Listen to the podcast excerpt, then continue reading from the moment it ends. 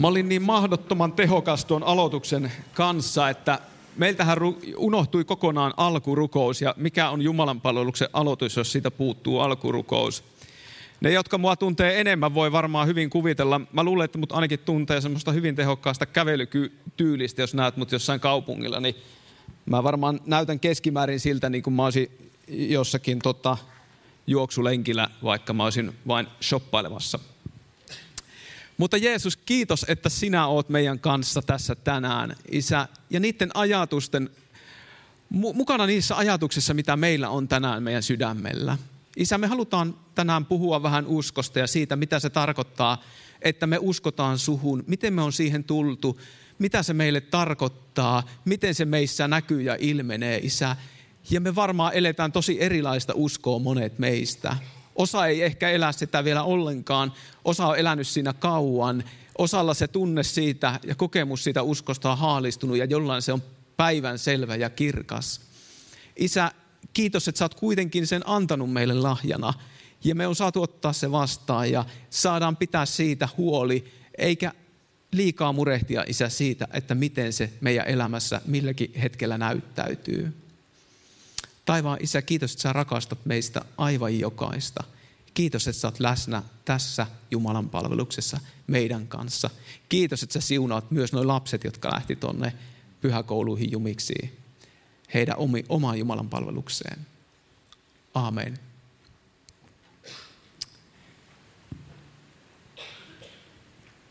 Alustukseksi tälle tulevalle keskustelulle meillä on tosiaan tässä, näettekin lavalla mun rinnalla muutama keskustelija. Tänään ei ole ihan tavallista saarnaa siis lainkaan, vaan mennään tämmöisen keskustelun kautta tähän uskon aihepiiriin. Mulla on itselläni ollut luettavana tai kuunneltavana pari mielenkiintoista kirjaa viime aikoina, jotka on liittynyt jollain tapaa uskoon tai joskus myös uskomuksiin. Toinen näistä kirjoista erittäin mielenkiintoinen käsitteli masennuksen ja ahdistuksen syitä. Mistä se johtuu, että me ollaan tänä päivänä entistä useammin ja enemmän masentuneita. Ja se sanotti hirveän hyvin sitä ja kuvasi sitä, että miten lopulta monesti se meidän ahdistus ja masennus ei ole mitään muuta kuin kyse on meidän aivojen luontaisesta selviytymismekanismista ja siitä, että meidän aivoja, meidän kehoa ei ole aivan säädetty tähän nykyelämän menoon parhaiten sopivaksi. Me ehkä syödään vähän liikaa tai eletään muuten liian epäterveellisesti, kärsitään pitkäkestoisesta stressistä, liikutaan liian vähän, nukutaan liian vähän ja myös me tavataan liian vähän toinen toisiamme. Eli meillä on liian vähän sosiaalista elämää. Kun näitä asioita, muuten ennen kaikkea liikuntaa ja sosiaalista elämää laitetaan kuntoon, niin aika usein me voidaan myös mieleltämme paremmin. Nämä meidän pään sisällä tapahtuvat asiat on ollut aina vähän vaikeita asioita tutkia ja käsitellä, ja varmaan paljon niistä ymmärretään koko ajan lisää. Ja näin hengellisissäkin piireissä välillä niitä ilmiöitä on laitettu henkivaltoja ja joskus ehkä hulluudenkin piiriin. Ennen kaikkea, jos mennään sata vuotta taaksepäin, niin käsite hullujen huone oli vielä aivan, aivan tuttu ja tunnettu. Kun mä luin ton kirjan, niin mulla tuli semmoinen ajatus, että tämän tyyppisten teosten, mitkä tekee ymmärrettäväksi siis sen, mitä meidän pään sisällä tapahtuu, niin niiden pitäisi oikeastaan olla pakollista luettavaa kaikille teini-ikäisille, koska teini-ikäisenä me aletaan kohdata näitä masennuksia ja ahdistuksen tunteita. Sitten toinen kirja, mikä laittoi liikkeelle ajatuksia, tuli vastaan pääsiäisenä, kun luin keskisuomalaisesta artikkelia. Joku toinenkin teistä on ehkä lukenut tämän artikkelin. Siinä esiteltiin Ville Mäkipellon ja Paavo Huotarin kirjaa Sensuroitu, raamatun muutosten vaiettu historia. Ja tämähän on hieman semmoinen provokatiivinen äh, raamatun tekstikritiikkiä koskeva teos.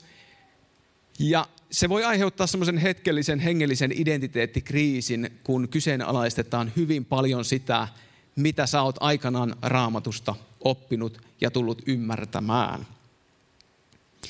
moni muukin valtamedia ilmeisesti nosti tämän pääsiäisen aikaa esiin, ja taitaapa olla niin, että pääsiäisenä monesti nostetaan tämmöisiä vähän kristillistä kenttää ravistelevia aiheita.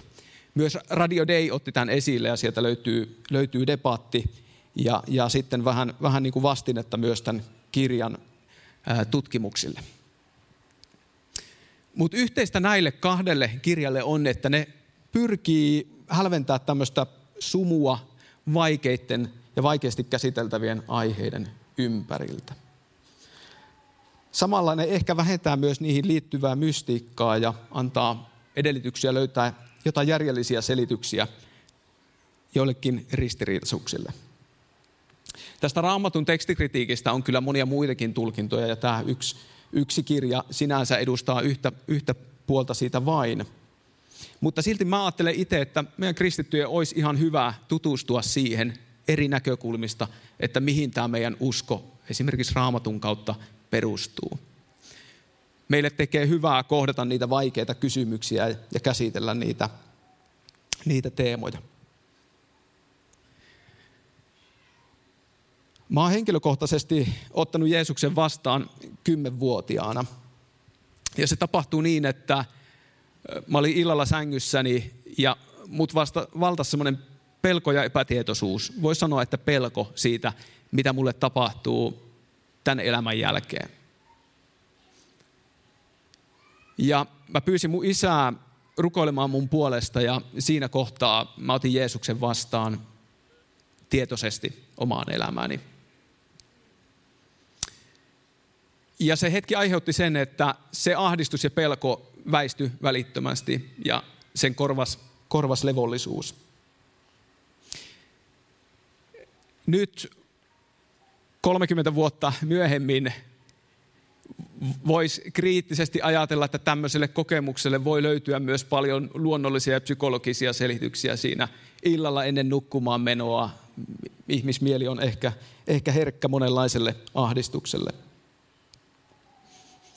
Mutta kuitenkin se kokemus oli aivan todellinen siinä hetkessä ja se on todellinen edelleen. Pari vuotta sen jälkeen mut on kastettu kesäleirillä ja aika pian sen jälkeen mä oon ottanut vastaan myös, niin kuin mä oon tänne kirjoittanut, niin äh, tämmöisellä naurukarismaattisella tavalla pyhän hengen armolahjan, kielillä puhumisten armolahjan oliko kyseessä aito kokemus vai jonkinlainen ryhmäsukkestio. Kyllä se mulle oli aito kokemus ja se lahja on mulla mukana edelleen.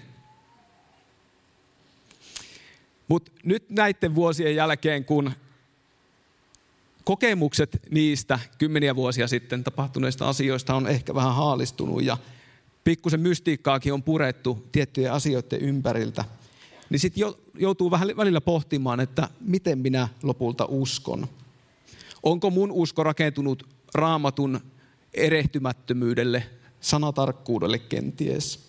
Tai tarvitsenko mä uskoni tueksi jonkun vahvan moraalisen teeman, jota mä voin olla vaikkapa julkisesti puolustamassa ja siten osoittaa mun uskoni? Mun kohdalla kumpikaan näistä esimerkkeistä ei oikein toteudu ehkä se jättää mulle vähän huteran olon. Kuitenkin jostain syystä Jumalan sana, opetus, kristittyjen välinen yhteys, ne vetää mua puoleensa. Niinpä mä oon joutunut toteamaan, että uskon täytyy olla mulle annettu lahja. Niin kuin tuossa yhden laulun sanoissa sanottiin ja niin kuin Efesolaiskirjeestä toisesta luvusta, kahdeksannesta jakeesta myös löytyy tämä. Ja tästä lahjasta ei olisi helppo luopua. Näistä aiheista, samankaltaisista aiheista ja tästä teemasta on tänään keskustelemassa teidän iloksi vasemmalta oikealle. Siellä on Kalle, sitten on Kate, Masa ja Risto. Olkaa hyvä, että saatte jatkaa tästä eteenpäin. Joo, annet, Annetaan Juhalle uploadit hyvästä alustuksesta.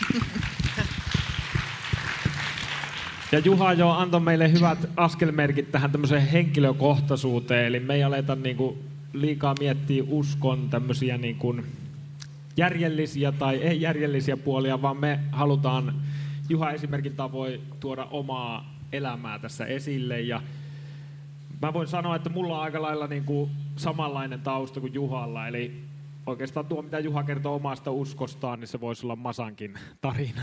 Eli hyvin samanlainen. Ja, ja tota, mä ihan vähän pohjustukseksi vielä tähän nostan tuo, joka mun mielestä liittyy Esan viime sunnuntain saarnaan, niin tämä yksi kohta raamatussa, Markus 9, missä puhutaan tästä yhdestä isästä, joka sanoo, että kun Jeesus sanoi, että jos sä uskot, niin sun poika paranee. Niin tämä isä sanoi, että minä uskon, auta minua minun epäuskossani. Eli kun Juha puhuu tuosta huterasta olosta, niin tämä on hyvin tuttua myös raamatun lehdiltä. Eli sitä meidän ei tarvi hätkähtää, mutta aloitetaan nyt tässä vähän niin kuin, että miten me ollaan tähän tultu itse kukin. Miks, miksi me istutaan täällä, niin aloita Risto sä sieltä vanhimpana ja viisaimpana.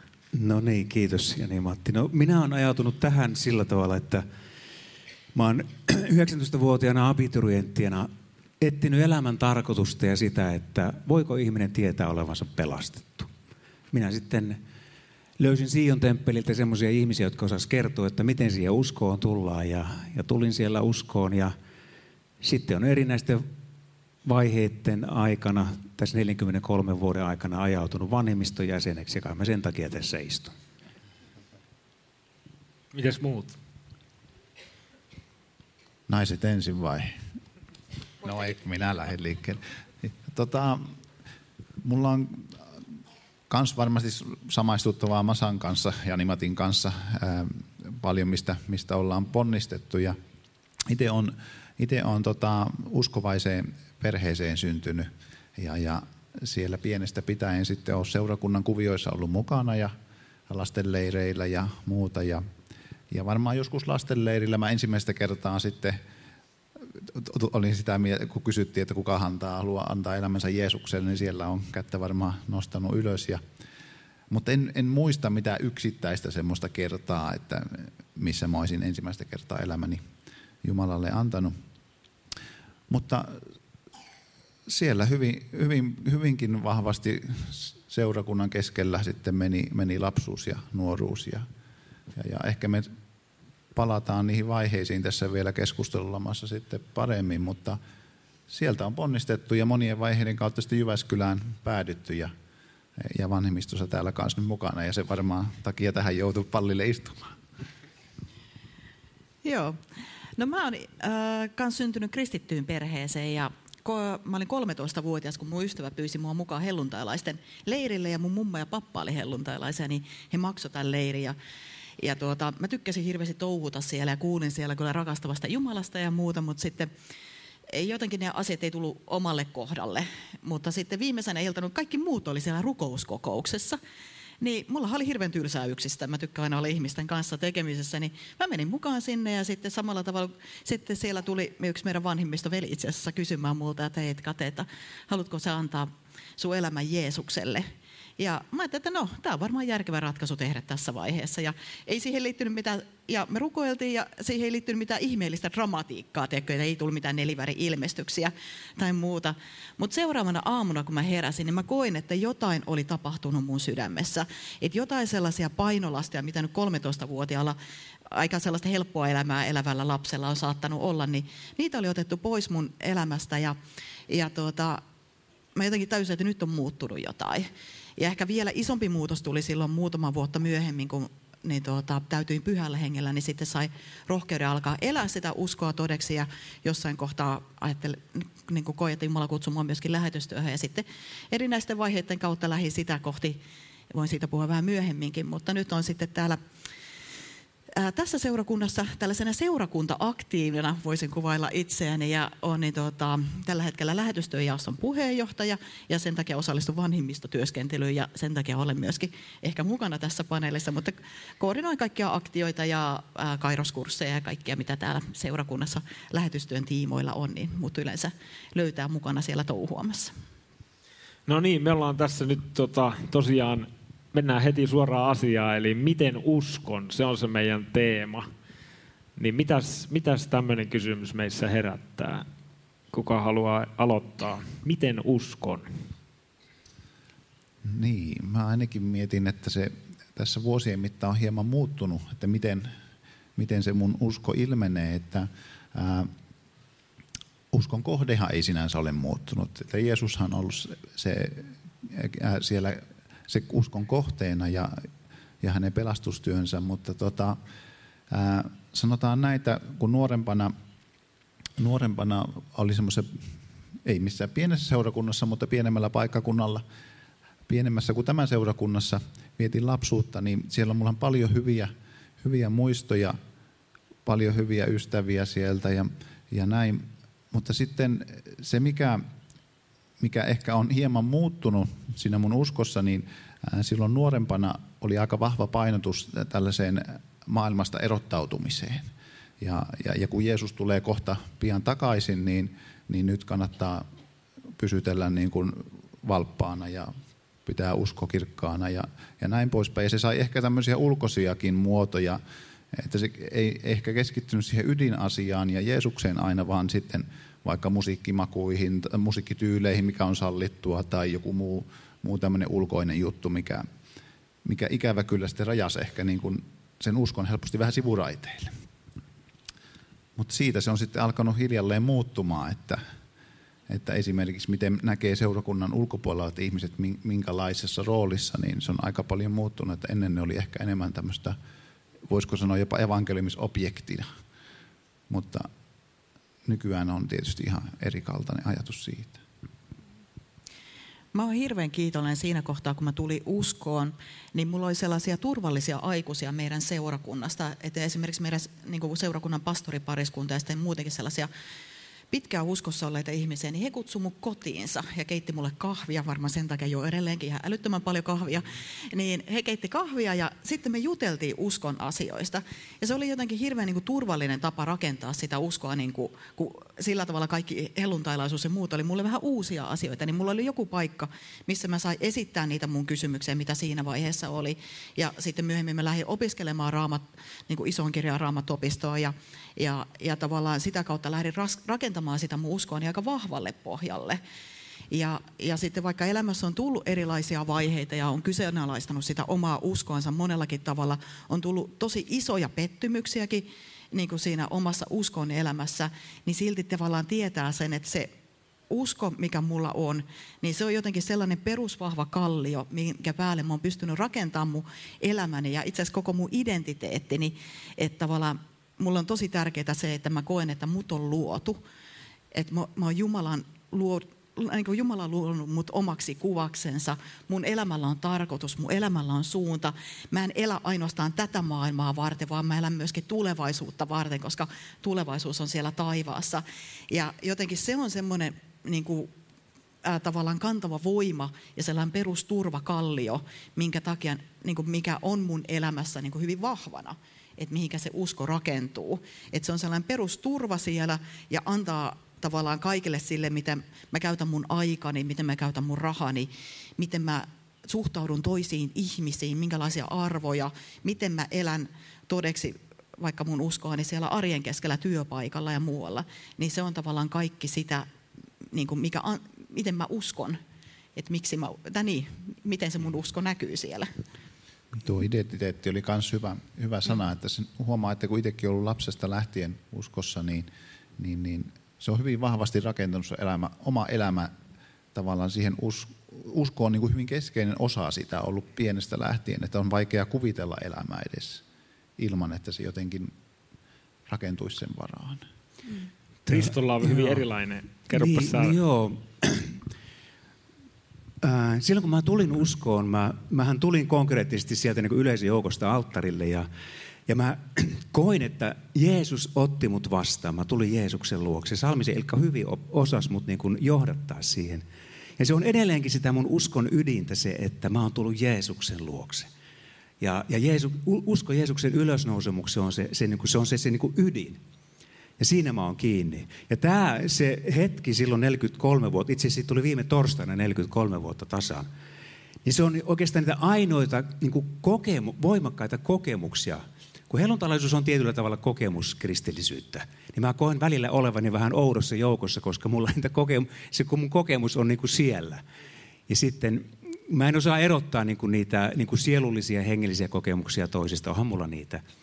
Mutta tota, niin se, se uskon ydin on pysynyt samana, mutta kun mä siinä uskon etsinnässä, mä etsin samalla niin kuin elämän tarkoitusta, elämän merkitystä. Niin sitten kun mä tulin uskoon, niin mulla tuli semmoinen kaikkivoipainen olo, että mä, nythän mä ymmärrän kaikesta kaiken. Mä tiedän kaikesta ihan kaiken ja kerron muillekin sen.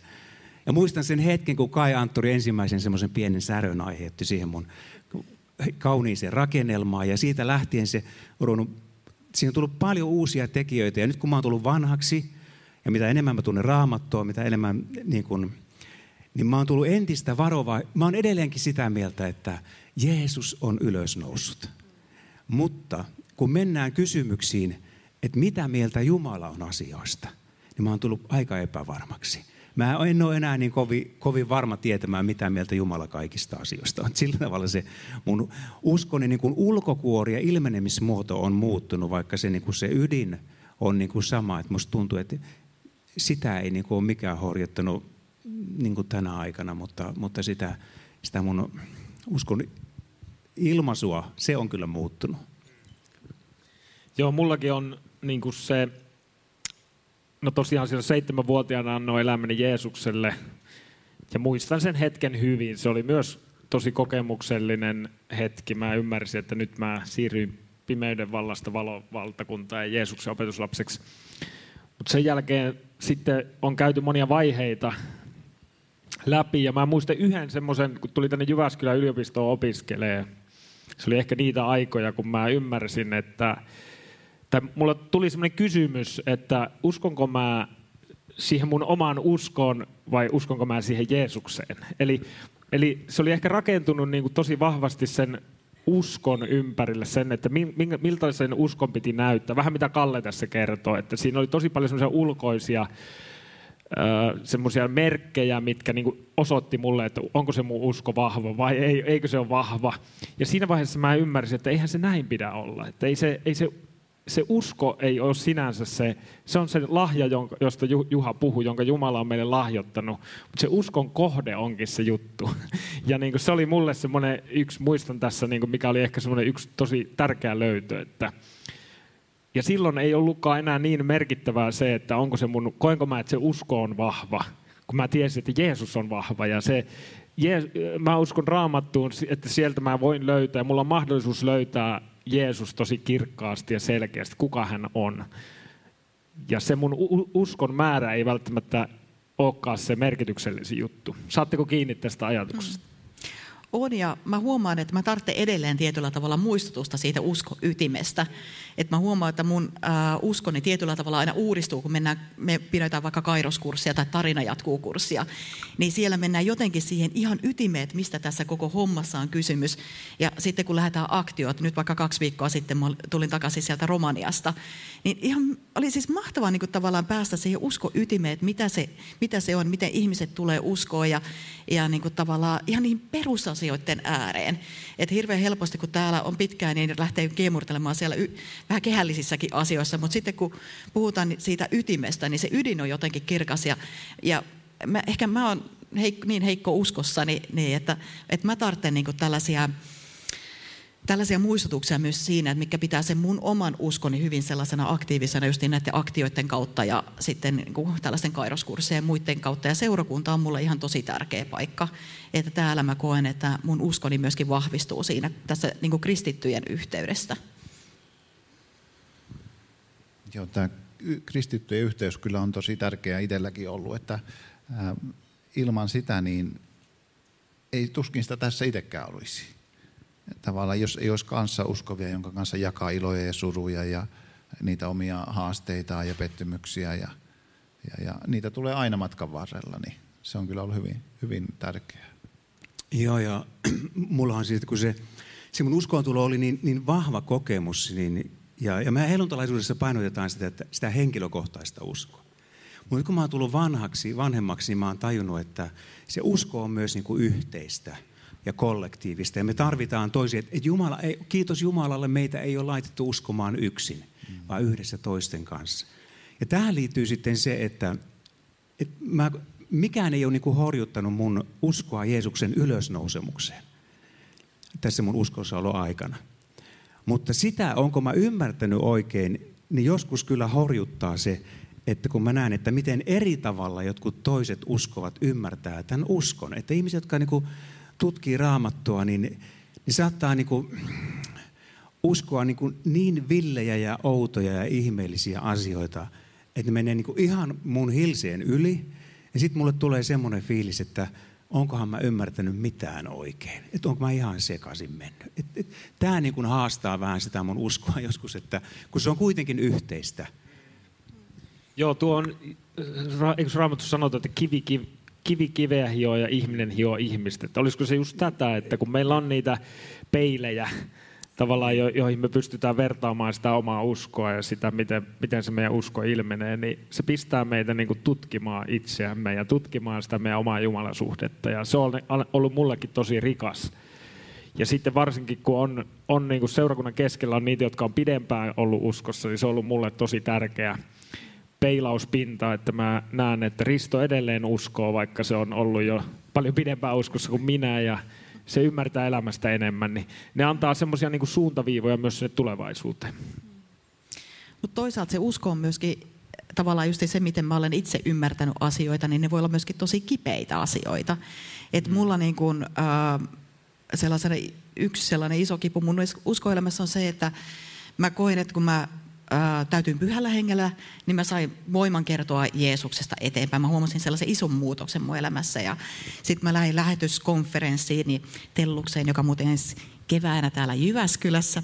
Niin, niin tota, ää, mä sain siellä, koin, että sain selkeän lähetyskutsu ja jotenkin lähdin tähtäämään sitä mun elämäni hyvin vahvasti sen suuntaan, että mä kävin isossa kirjassa opiskelin neljä vuotta ensiksi ja sitten mä olin, ää, tulin tänne Jyväskylään opiskelemaan yliopistoon, että sain niin kuin ammatillisen koulutuksen ja sitten, sitten työskentelin Fidassa ja seurakunnassa pastorina ja sitten mä, sitten mä lähdin, että nyt, nyt on mun aika, että nyt mä lähden lähetyslinjalle. Ja sitten mä olin vuoden lähetyslinjalla ja sitten mä tajusin vuoden jälkeen, että ei tuskaa, että mä oon työtön ja mä oon koditon koska myin tietenkin, myin tietenkin asuntoni ja lähdin lähetyslinjalle ja irtisanoin itseni työpaikasta ja muuta. Ja tavallaan se kipu siitä, että okei, että ne suun, Jumalan suunnitelma ei ollutkaan se, mitä mä olin ymmärtänyt, tai mitä mä olin kuvitellut ymmärtäväni Jumalan suunnitelmasta. Ja jotenkin, ja niin kuin se, että mä olen täällä Jyväskylässä edelleenkin, että se on jotenkin sellainen, että tietyt asiat tässä uskossa niin kuin hämmentää ja on kipeitä edelleenkin. Ja siitä huolimatta, että niin kuin mun omasta kivusta huolimatta, mä haluan sitoutua siihen Jumalan missioon, mä haluan sitoutua siihen seurakuntaan ja tavallaan tehdä sen oman panokseni ja olla mukana siinä, vaikka se ei ollut sitä, mitä mä ajattelin sen olevan. Hmm. Miten sä selvisit siitä, Kate, että sä koit tämmöisen kutsun ja sitten valmistauduit ja sitten se ei niin kuin toteutunutkaan? Niin, uskovien ystävien kanssa Joo, Mä ajattelin, että seurakunnalla oli iso rooli siinä.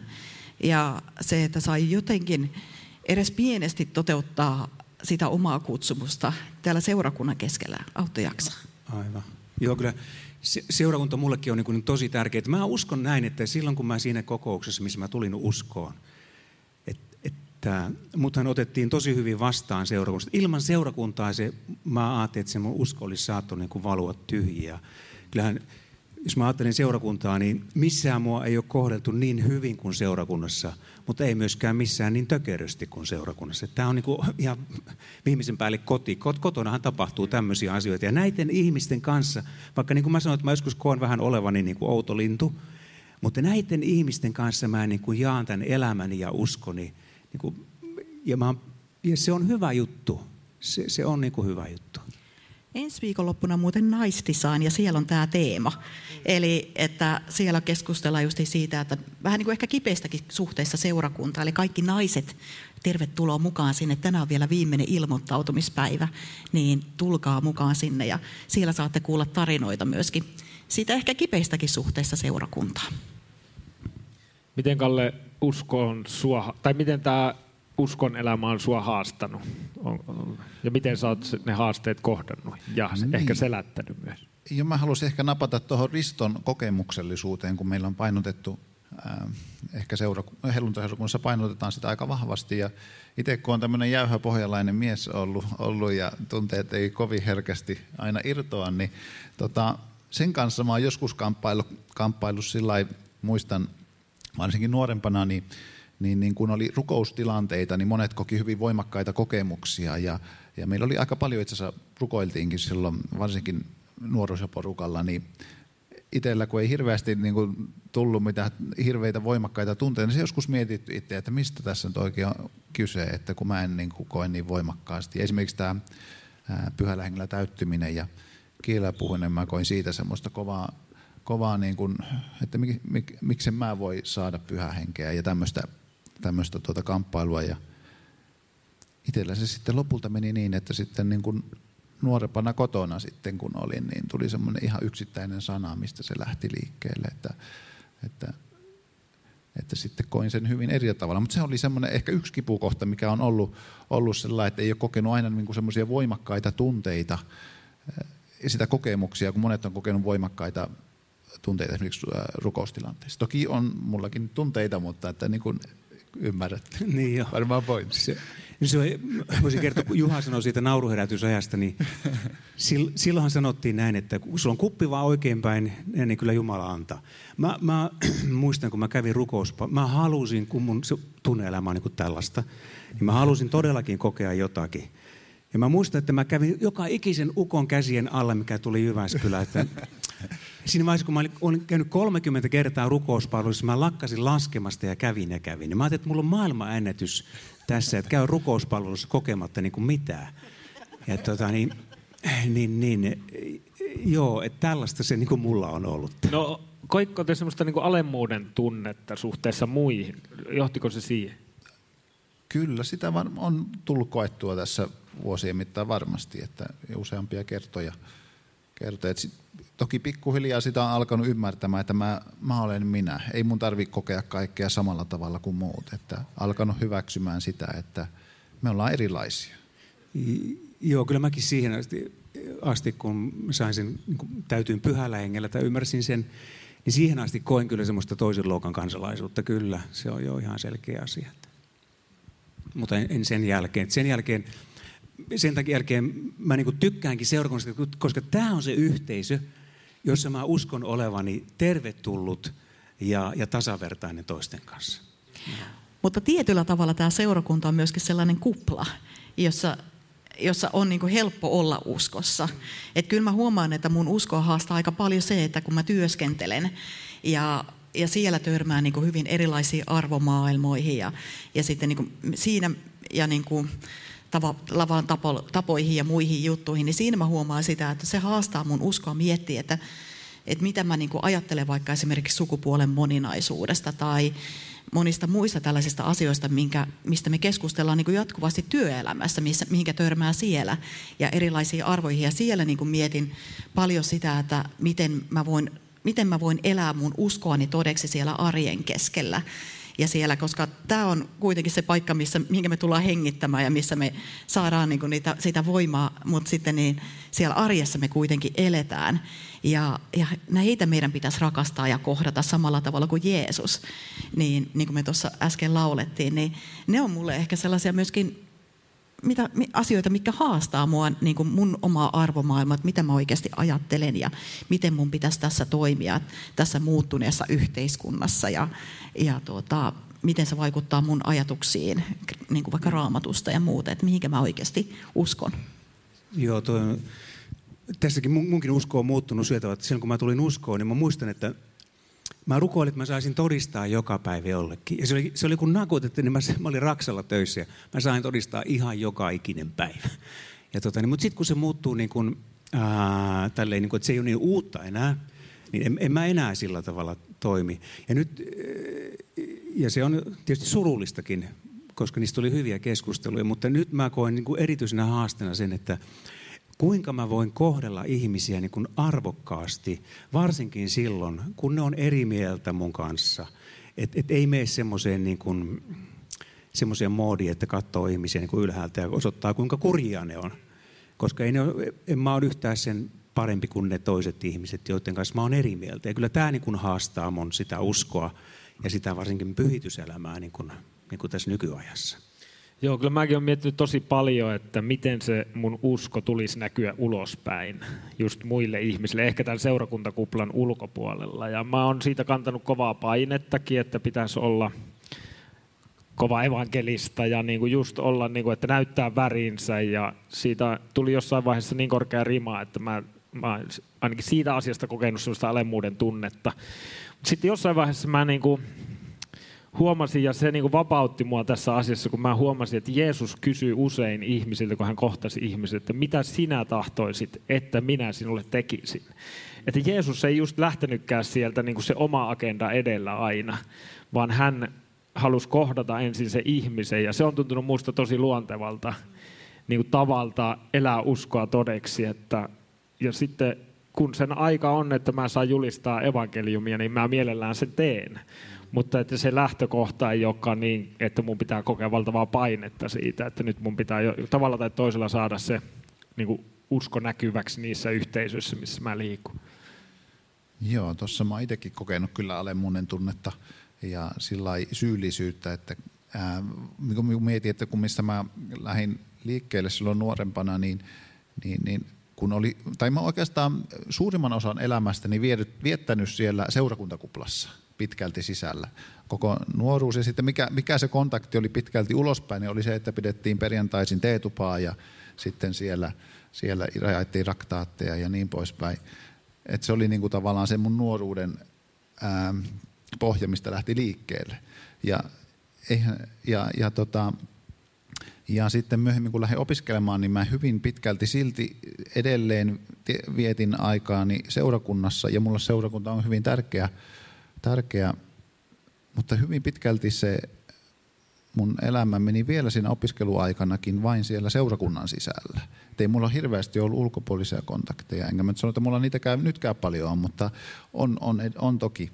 Mutta tota, mutta se, mut se, että se näkökulma mulla on muuttunut hyvin paljon si, siitä, että en mä suinkaan näe toisia ihmisiä enää jotenkin, että just niin kuin Risto sanoi, jotenkin matalempana siellä, vaan että, että ihmiset seurakunnan ulkopuolella on yhtä lailla voi olla mun ystäviä ja voidaan olla samalla tasolla. Ja mulla on nykyään hyviä ystäviä, jonka kanssa vietän paljon aikaa myös seurakunnan ulkopuolella. Että se on muuttunut hyvin erinkaltaiseksi.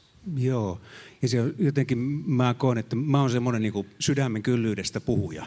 Mm. Että, että silloin kun mä tulin uskoon, niin mun sydän oli täynnä sitä uskoon tulee, ja mä puhun ihmiset, että mä oon tullut uskoon. No nyt kun se ei enää ole sillä tavalla niin tuore asia, niin en mä siitä työpaikallahan mä saan puhua, mä oon kristillisestä työpaikasta, jos mä saan puhua kuinka paljon vaan. Mutta sitten kun, en, en mä nykyään mene kuukausi, että mä puhu kellekään. Mutta sitten, mut sitten yhteen aikaan tässä muutama vuosi sitten mä vaihtelin moottoripyöriä, niin sitten kun mä vaihoin moottoripyörän, niin mä löysin joka päivä jonkun, jollakin, jolle mä kerron, että he tiedätkö, että mä oon vaihtanut moottoripyörän. Sillä tavalla mä puhun niin kuin sitä sydämen mikä on niin kuin pinnalla. Niin, ja jotenkin mä ajattelen, että on aika luonnollista, että me puhutaan siitä, että mikä on meille tärkeää. Että samalla tavalla kun me eletään sitä normaalia arkea siellä työpaikoilla, niin tuodaan myöskin sinne sitä niin kuin omaa uskoa. Että mun mielestä ihanaa rukoilla vaikka mun työkavereiden kanssa, ja, jotka on siis uskossa, niin, niin tota, ollaan sovittu, että rukoillaan aina yhdessä tasaisin väliajoin. Ja, ja jotenkin ehkä sitten niin kuin kertoo siitä, että okei, tänään me, meillä on vaikka, olisi, mitä teit viikonloppuna, ne oli Jumalan palveluksessa ja tein sitä ja tätä ja nyt olen lähdössä vaikka romania ja muuta. Että, että se tulisi sillä tavalla luonnollisesti, että ei nyt mitenkään, että minä nyt ajattelen, että sinä olet se evankeliointikohde, vaan että, että kerron siitä mun omasta elämästä ja yrittää elää mahdollisimman normaalia elämää ja luoda niitä suhteita sinne työpaikallekin. Niin, joo, ja kun mäkin nuorena ajattelin, että on tärkeää, että mä kerron, että mä oon uskossa – mutta eihän siinä ole pelastussanomaa, että mä oon uskossa, vaan, vaan sitten pitää päästä pitemmälle kertoa, että mitä Jeesus on tehnyt. Jeesus on ylösnoussut, että se on se pelastava sanoma.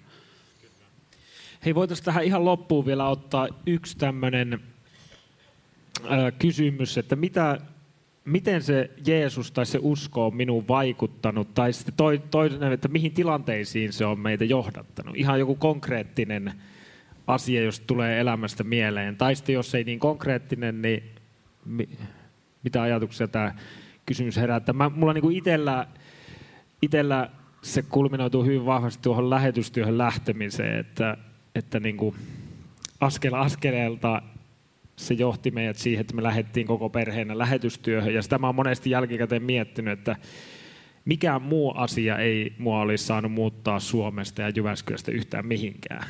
Että niin, niin tärkeä asia se minulle on. Että se on semmoinen niin tosi konkreettinen itselle, miten tavallaan niin kuin sitä miettii, että mikä se uskon vaikutus on. Mutta tuleeko teillä muilla jotain tämmöisiä niin kuin konkreettisia asioita? Niin, kyllähän se varmasti on kaikkeen vaikuttanut elämässä. Mä mietin tässä, että eh, Kate siitä jo saisi sanoakin alussa, että niin kuin, äh, kyllä sitä niin kuin kaikkia isoja elämänvalintojakin kun pohtii, niin sitä jotenkin miettii, että, että mikähän se Jumalan tahto on ja tulee aina välistä pohdittua sitä. Äh, ja, ja, ja sitten mitä mä itse toivon, että se ainakin näkyisi siinä, että miten mä kohtelen toisia. Mä, mulla tulee mieleen tässä oma äitini, edesmennyt äitini, joka tuossa reilu vuosi sitten pääsi voittajana perille, niin mietin sitä, että miten hän omalla elämällään näytti todeksi sitä uskoa. Että voisinko minä olla myös samankaltainen, että, että, että hän niin kuin – kohteli kaikkia ihmisiä tosi sydämellisesti siellä seurakunnassa ää, ää, ja kyläyhteisössä, suvussa. Hän oli oikeastaan äiti myös ää, muillekin kuin vain, vain tota, meidän, mulle ja mun veljelle. Että, että tavallaan, ja sitten kun oli, oli noin no, hautajaiset silloin reilu vuosi sitten, niin niin huomasi, että kuinka paljon siellä oli, oli sitten niitä ihmisiä, joille äiti oli niin tärkeä. Että oli koettu todella se. Joo, no ehkä ei siitä pystynyt enempää. Joo.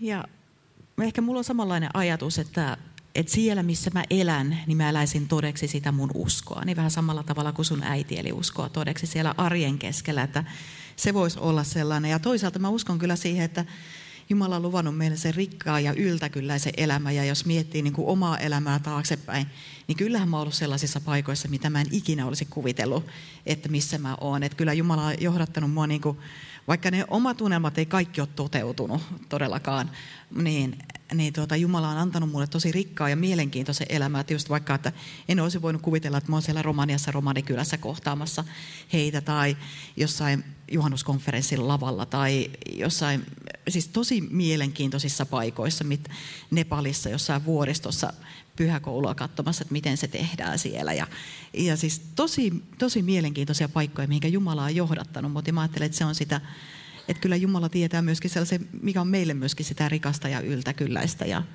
ja, tuota, ja myöskin se, että ei vaan odottaa sitä sitkuelämää, että sitten jossain vaiheessa tulevaisuudessa, vaan että nyt tässä eläisi todeksi sitä omaa uskoansa.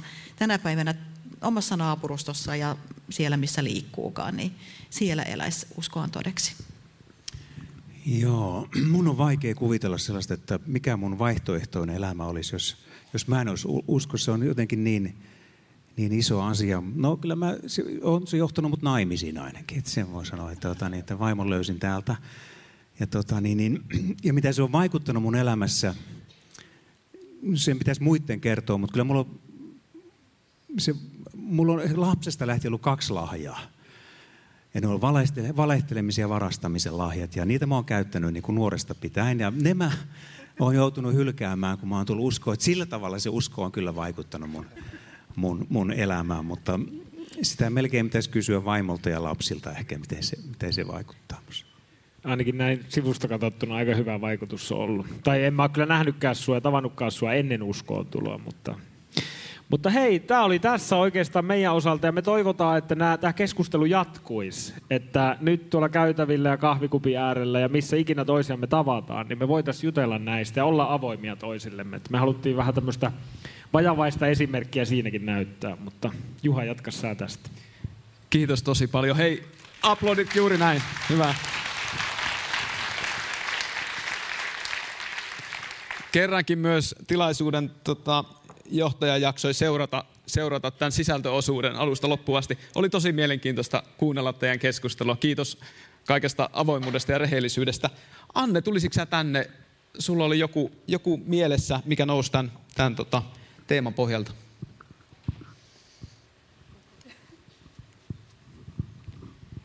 Joo, mulla tuli ajatus tuossa penkissä, että semmoinen, että se on armolahja, että Jumala kutsuu täällä jotain, jotain henkilöä ja sä niin kuin, oot joskus ollut uskossa, mutta jotenkin sä koet niin kuin itsessäni, mitä täällä keskusteltiin, että sä oot niin kuin valtava heikko. Mutta Jumala niin kuin haluaa kuitenkin sanoa sulle, sulle että, että sä oot äärettömän niin kuin rakas hänelle. Ja, hän, ja älä katso niin enää itseesi. Ja tuntuu, että sä oot niin täynnä niin häpeää ja itsevihaa. Mutta ei tarvitse katsoa enää sinne menneeseen, vaan katsoa ainoastaan tuonne ylöspäin. Sillä Jeesus tuli sinua varten, niin kuin sä kuulit täällä tänään. Hän odottaa sinua täällä ja haluaa parantaa sinua. Ja hänellä on valtava voima. Hän on niin voimallinen sinun elämässäsi vapauttamaan kaikesta. Ja sä oot äärettömän rakas hänelle. Kiitos. Ihan muutama nosto tuosta keskustelusta, tämmöisiä aiheita, mitä laitoin ylös. Olen Jumalan luoma, usko on identiteetti. Olen tullut Jeesuksen luokse. Usko vahvistuu yhteydestä. Usko on yhteistä. Usko ei ole aina kokemuksia ja tunteita. Kohdataan ensin ihminen. Ei siinä ole pelastussanomaa, että minä olen uskossa. Voi siinäkin olla siemen siihen silti. Jeesus, kiitos, että sä näet nämä rukousaiheet myös, mitä ihmiset on jättänyt. Ja, ja, ja ehkä, ehkä jonkun meidän sydämeen on nyt jäänyt joku asia, asia, mikä me halutaan Jeesus tuoda sulle. Ja sä myös kuulet sen. Ja me halutaan yhteisesti, Isä, lähestyä sua ja tuoda nämä rukousaiheet ja näiden ihmisten asiat. Ja kun me ollaan nyt tässä yhdessä sun edessä ja me rukoillaan sitä yhtä samaa Jumalaa ja me luotetaan siihen, että tässä meidän yhteydessä on voima ja se kantaa vielä enemmän näitä rukouksia ja, ja tuo vastauksia näiden ihmisten pyytöihin ja haasteisiin ja tarpeisiin, Jeesus. Kiitos, että sä kohtaat meistä jokaista, jotka on täällä. Kiitos, että me saadaan tuoda meidän omat asiamme sulle ja nyt purkaa meidän, meidän sydän kaikesta huolesta ja murheesta ja vapautua, Jeesus. Jeesus, vapautua sitä kautta, minkä sun nimi, Isä, pystyy ainoastaan meissä tekemään rakas taivaan isä. Risto, sä voisit jatkaa tästä vähän, vähän tuosta teemasta, mitä sä aloititkin tuosta omasta uskoon tulostasi.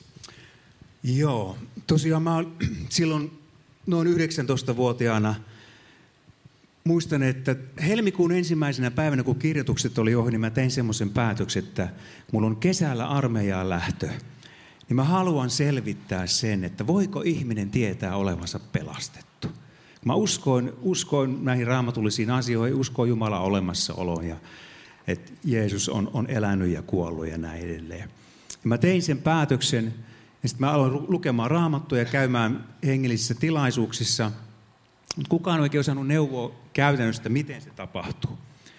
Sitten mä muistin, että mä olin käynyt serkkuni Heikin kanssa Sion temppillä kerran 12-vuotiaana. Ja siellä pyydettiin niitä, jotka haluaisi tulla uskoa, niin viittaamaan. Mä ajattelin, että hei, että mä menen sinne.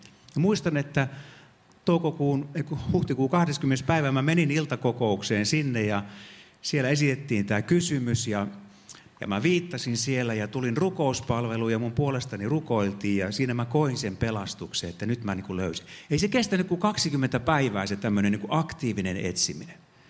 Ja mä ajattelin, että jos siellä screenin äärellä tai tässä salissa – on joku tällainen ihminen, joka, joka miettii samoja asioita. Voinko mä tietää olevani pelastettu?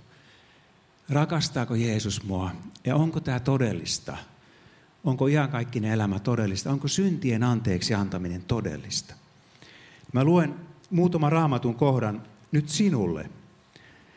Paavali kirjoittaa näin, että Jumalan työtovereina me kehoitamme teitä ottamaan vastaan Jumalan armon niin, ettei se jää turhaksi.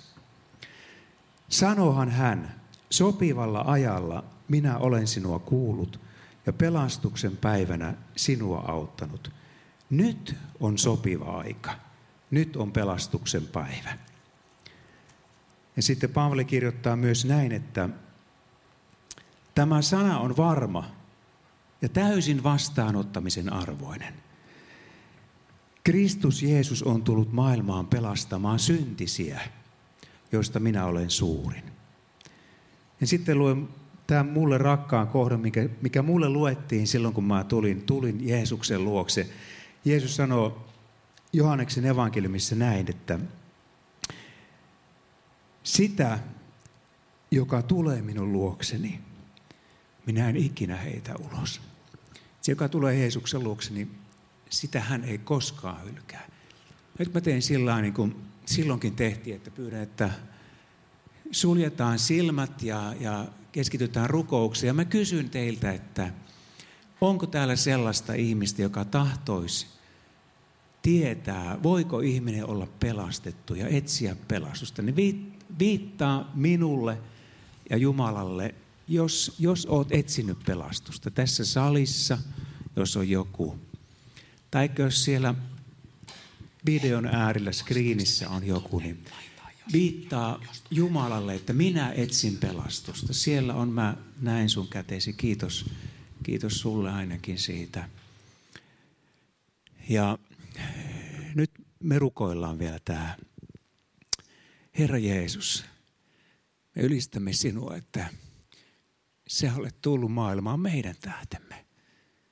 Herra, sinä annoit itsesi, elämäsi meidän tähtemme Jeesus. Että meillä olisi ikuinen elämä, meillä olisi syntien anteeksi antamus, merkityksellinen elämä jo tässä ajassa ja ihan kaikki se elämän toivo. Herra, sä näet nämä ihmiset, jotka tässä salissa tai siellä kotona skriinien äärellä tai missä ovatkin, niin etsivät sinua nyt, Herra, odottavat sinulta, että sinä antaisit heille varmuuden siitä, voiko ihminen olla pelastettu. Niin Herra, mä rukoilen sitä, että sä katsot näiden käsien puoleen. Ja Herra, tartut niihin käsiin ja niihin sydämiin. Ja Herra, viet heidät taivaan kotiin perille asti. Aamen. Ja hei, nyt kehottaisin näin, että joka koet tämmöiset, etsit pelastusta, tuu tuonne rukouspalveluun. Me panelistit ollaan siellä myös, ja tota, niin, niin te, jotka siellä screenin äärellä rukoilitte tai olette tässä salissa, niin tehkää niin kuin, niin kuin mulle kävi sillä tavalla, että, että se mun uskoni ei valunut tyhjään, kun mä tulin uskovien yhteyteen. Mä tulin seurakuntaa jakamaan ja elämään sitä uskoa yhdessä toisten kanssa. Jos mä olisin jäänyt yksin, se olisi helposti voinut valua hukkaan. Et lue raamattua ja tule seurakunnan joukkoon. Jeesus pitää kyllä sinusta huolen. Amen.